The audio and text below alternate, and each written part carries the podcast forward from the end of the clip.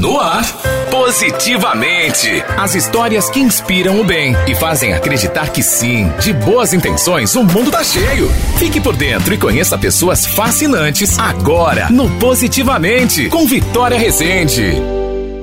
Oi, gente, tô chegando com Positivamente. Hoje vamos falar do abrigo de idosos Casa de Vó, que funciona aqui em Petrolina e lançou nesta semana uma campanha de arrecadação de fundos para aquisição de um terreno e construção da sede própria. A instituição funciona em um imóvel alugado no bairro Antônio Cassimiro 2 e Luzineide Menezes, que é diretora do abrigo, conversou com a gente sobre a campanha. A campanha atual que a Casa de Vó está divulgando tem como objetivo de arrecadar fundos para a construção da nossa sede própria. Não é necessário ser em valor valor, pode ser contribuição em material de construção, pois vamos levantar as paredes, né? As paredes da nossa sede própria. O abrigo Casa de Vó iniciou as atividades em 2017 e atualmente atende cerca de 40 idosos com idades entre 60 e 104 anos. A instituição se mantém por meio de doações e através do benefício dos próprios idosos residentes no local. E para contribuir com esse trabalho tão bacana é simples. Preste atenção no recado da Luzineide. Para contribuir com a campanha, pode estar está fazendo a transferência em Pix, onde a chave é o nosso CNPJ, o CNPJ da instituição, na Casa de Vó, que o número é 27 146 502 1000 ao contrário 81. Ou entrando em contato comigo pelo número 87 988 17 1480. Eu quero agradecer a Luzineide pela participação aqui no Positivamente e dizer que não vejo a hora de noticiar a inauguração do novo espaço do abrigo Casa de Vó. E você não sai daí que tem mais boas notícias notícias. O Sebrae anunciou nesta semana que os pequenos negócios lideraram a geração de novos empregos no mês de julho. Os dados são do Ministério do Trabalho e Previdência. De acordo com o órgão, do saldo total de 316.580 novas contratações, pouco mais de 72% foram geradas por micro e pequenas empresas. O setor de serviços, um dos mais afetados pela pandemia, foi o que mais realizou contratações no mês de julho. Entre os fatores que impulsionaram o setor estão o aumento da vacinação e a redução dos casos de Covid-19. E para finalizar, Neia, a campanha Natal da cidade, o Transforma Petrolina, irão sortear cursos profissionalizantes para quem se inscrever na plataforma do Transforma entre os meses de setembro a novembro para realização de trabalhos voluntários. Essas pessoas vão estar automaticamente concorrendo ao sorteio, uma oportunidade de fazer o bem e ainda se destacar no mercado de trabalho. Em abril deste ano, foi sancionada aqui em Petrolina a Lei 3.379, conhecida como Lei do Voluntariado. O objetivo é estimular a solidariedade, fortalecer os projetos sociais e ONGs. A lei serve como critério de desempate em concursos públicos e prevê a dispensa remunerada para os servidores municipais que pratiquem 10 horas de voluntariado. E se você quer conhecer o Transforma e se inscrever como voluntário em um dos projetos, basta acessar o site transformapetrolina.com.br. Eu vou ficando por aqui, semana que vem tem mais boas histórias e tem mais boas notícias. Até logo!